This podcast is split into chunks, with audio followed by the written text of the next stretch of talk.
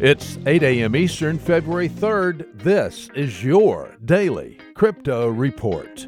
Bitcoin down 1% at $9,348. Ethereum down 1% at $190. XRP also down 1% at 25 cents. These are your leaders by market cap. Top gainers in the last 24 hours Game credits up 19%. Icon up 18%. Dentacoin up 15%. Today's news. Well, now you can have your Ethereum and your privacy too.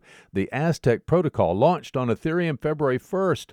Aztec uses Zcash technology, which introduces confidential tokens where all amounts are cryptographically hidden. The network is currently only in limited deployment. Full access to custom tokens is scheduled to happen in two months. The U.S. government has accused Reginald Fowler of operating a quote shadow bank unquote tied to crypto services. Fowler rejected a plea deal offered by the prosecutor of the case. Fowler was indicted in April of 2019 along with an Israeli national by the U.S. government because their firm, Crypto Capital, processed payments that facilitated fiat currency payment on ramps for several crypto exchanges like Bitfinex and Kraken. Bloomberg had reported that Fowler was expected to plead guilty to one felony and forfeit $371 million. Fowler has said, no deal.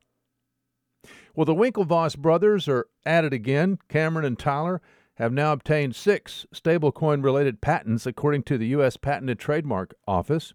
Three of the patents describe systems for changing the supply of a public blockchain based stablecoin Two of the patents describe how to create a stablecoin on a public blockchain. One of the patents describes how to, quote, use a stable value digital asset to pay dividends for securities and other financial instruments tied to a blockchain, unquote.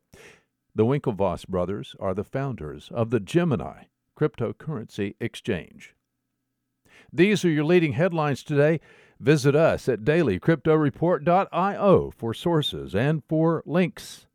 Find us on social media, add us to your Alexa flash briefing, and listen to us everywhere you podcast under Daily Crypto Report.